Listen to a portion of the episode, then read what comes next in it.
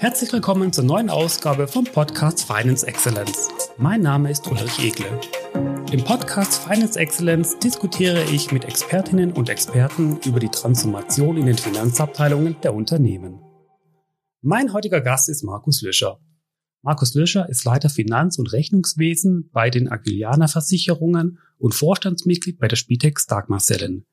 Er kennt die Tücken der Finanzen im Gesundheitswesen und seine Ausbildung in Lean Six Sigma nutzt er für Projekte im Bereich Digitalisierung und Prozessoptimierungen. Während 20 Jahren hat er zudem als Mitinhaber und Unternehmer in der Weinbranche gewirkt. Gesundheitswesen und Weinbranche, eine interessante Kombination. Herzlich willkommen, Markus. Ja, hallo Uli. Ja, ist sehr speziell. Aber das hat ja Wein, sagt man, ist ja auch gesund. Von daher passt das wieder. Das passt sehr gut. Und du bist delegierter ICV Schweiz. Was zeichnet den ICV Schweiz aus und was sind deine Ziele für den ICV Schweiz im Jahr 2021? Ja, also ich bin ja seit jetzt Juni 2020 Delegierter Schweiz. Ich bin schon länger dabei, habe auch mal einen Arbeitskreis geleitet, aber äh, jetzt wirklich wieder aktiv bin ich seit diesem Jahr. Bin also eigentlich noch ein bisschen in der Findungsphase, auch mit dem ganzen Team, aber ich glaube, meine groß, mein großes Ziel ist, dass ich präsent sein möchte auf dem Markt Schweiz. Ich glaube, das ist das, was ICV Schweiz auch auszeichnet. Wir sind da, wir sind in der Schweiz, wir haben diverse Arbeitskreise, wir konzentrieren uns auch auf das, was die Schweizer Controller und CFOs beschäftigt.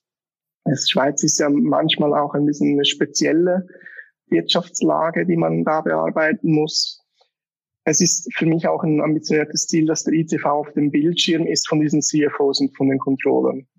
Ich glaube, das, das ist das, was wirklich ich fürs 2021 auch möchte. Die Mitgliederzahlen müssen steigen.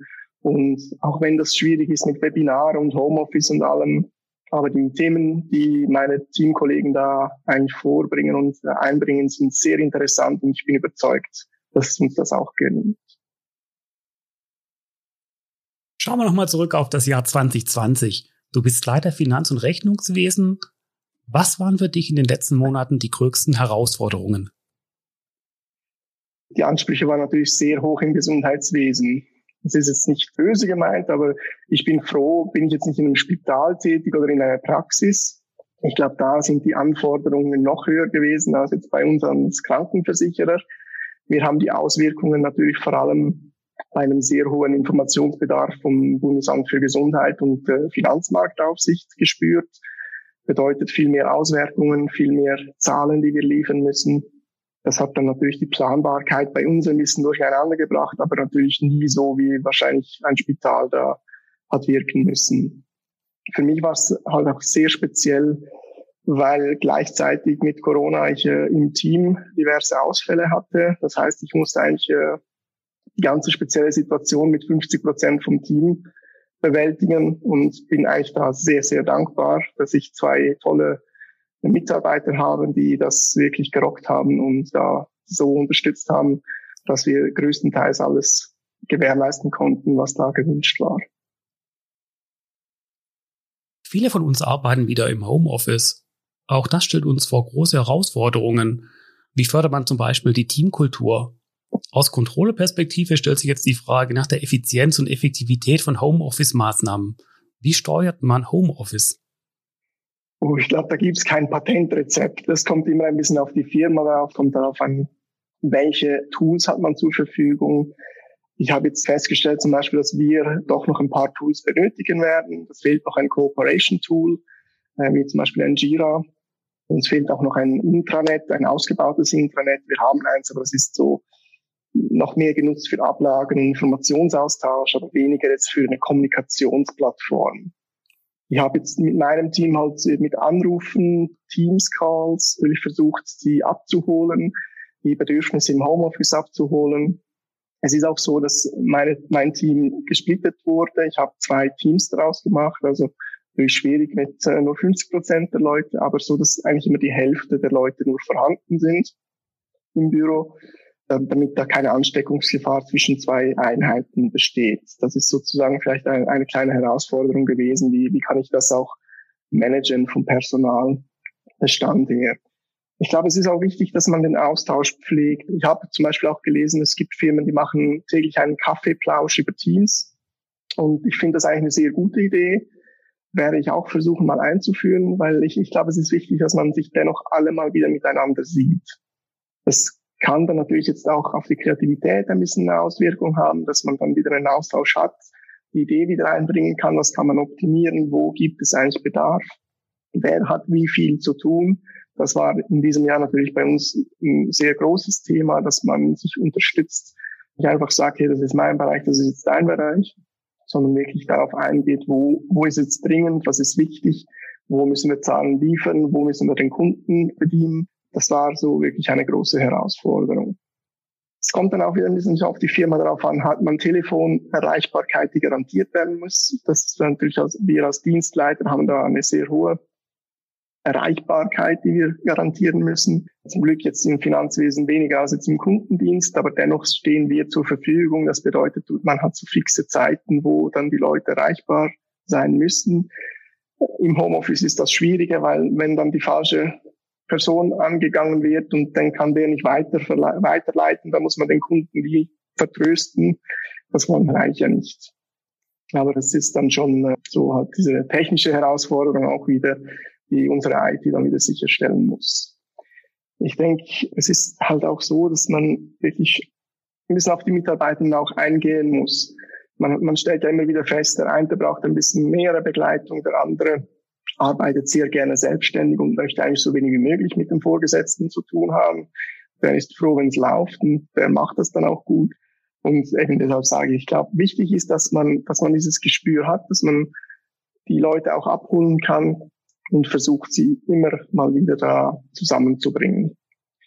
Und ja, welche Kennzahlen, das ist natürlich sehr schwierig. Ich meine, wir haben einen Workflow bei uns im Geschäft, in der Unternehmung, wo eigentlich Anfragen, Aufgaben im Workflow reinkommen, also auch die Post wird gescannt und dann ergibt das einen Workflow. Und die kann man natürlich zuteilen. Das bedeutet, ich kann auch steuern, wer hat heute für was Zeit. Ich kann Workflows etwas mehr dem einen Mitarbeiter zustecken und dem anderen weniger, damit der andere Zeit hat, vielleicht die Zahlen fürs BAG aufzubereiten und umgekehrt. Also das ist dann sicher auch die, eine Kennzahl dieser Auswertung von Workflows, was wurde bearbeitet. Auf der anderen Seite sehr schwierig, weil die, die gleiche Anfrage, vor allem bei unserer Kundschaft, kann natürlich zu sehr unterschiedlichen Zeitaufwand führen. Der eine hat vielleicht eine Rechnung, die ist in Betreibung, der andere hat einfach so eine Rechnung und die beiden Kunden dann gut zu bedienen, so dass sie zufrieden sind, vor allem der natürlich mit der Betreibung, ist dann halt natürlich mit Mehraufwand verbunden. Das heißt also, die gleiche Anfrage kann dann statt eine Minute fünf Minuten gehen. Dann ist es schwierig zu sagen, ja, du hast so viel gemacht, du hast so viel gemacht. Auch da ist Augenmaß. Ich glaube, das ist wichtig, dass man da ein bisschen schaut. Äh, ich, ich, muss jetzt ehrlich sagen, in dieser Zeit habe ich mich auch weniger auf mitarbeitende Kennzahlen dann konzentriert. Wahrscheinlich auch eben wegen dieser 50 äh, Prozent Reduktion vom Team kann ich natürlich dann nicht dauernd da sitzen und wieder schauen, ja, du hast jetzt das, du hast jetzt die und ich muss jetzt das kontrollieren. Ich glaube, dann funktioniert man, funktioniert man einfach, dass es dann auch läuft für den Kunden. Das bringt mich schon zur nächsten Frage. Und zwar, was bedeutet für dich Finance Excellence?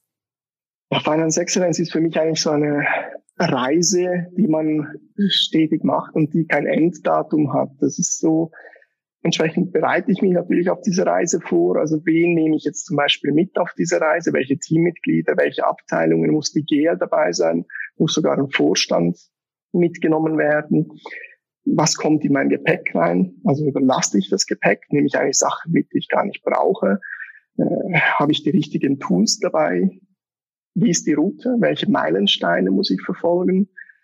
Und wem sende ich dann eine Postkarte sozusagen? Also wen, wen informiere ich? Wie ist die Kommunikation im Unternehmen? Kommuniziere ich an den Kunden? An welche Stakeholder muss ich kommunizieren? Und so weiter. Also das Ziel dieser Reise ist dann für mich immer das bestmögliche Resultat, wobei dann dies wieder abhängt, was ist denn für einen das bestmögliche Resultat? Und diese Standards muss man vorab natürlich definieren beziehungsweise sich eventuell an, an einen Standard anlehnen, den man schon kennt oder den man von einer anderen Unternehmung übernehmen kann. für mich persönlich ist es immer so, dass eigentlich Finance Excellence für mich bedeutet, dass wir die Prozesse immer auf dem bestmöglichen Niveau halten, die bestmöglichen Resultate auch anstreben und dabei aber das Pareto-Prinzip nie aus den Augen verlieren. Das Thema Finance Transformation begleitet das Controlling schon einige Jahre. Mit welchen digitalen Themen beschäftigt ihr euch aktuell? Also zum einen sicher den Workflow. Das ist eine Optimierung, die stets da ist. Wie kann man noch mehr in den Workflow reinbringen? Also noch mehr digital und weniger auf Papier oder dann einzelne Mails, die reinkommen und man weiß nicht genau, wer hat jetzt geantwortet, wer nicht. Es geht bei uns um Scanning und um Output Management, das natürlich dann auch wieder sehr wichtig ist. Wie kann ich das Output Management steuern? Wer kann es steuern? Wie kann ich die anpassen?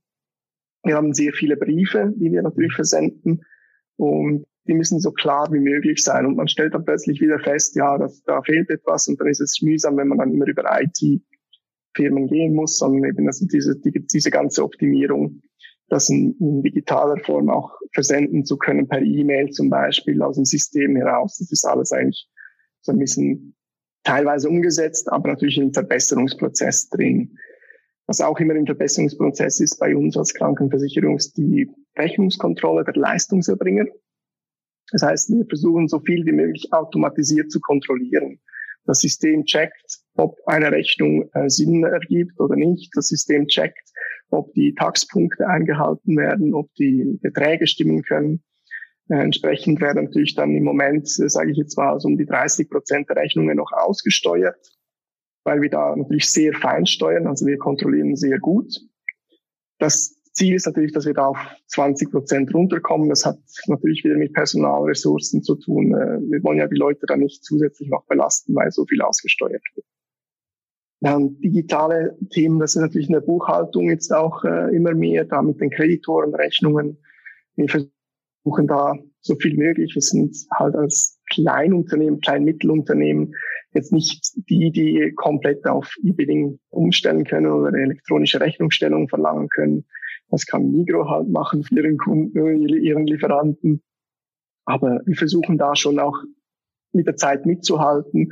Wir versuchen da auch die Robotics ein, uns einzulesen und da irgendwie zu schauen, was können wir nutzen, weil es wird sicher irgendwas geben, wo wir, was wir nutzen können. Also wir sind eigentlich immer im Prozess drin, wir sind immer in Bewegung. Das waren jetzt sehr interessante Beispiele, um durch die Digitalisierung die Effizienz, die Effektivität zu steigern.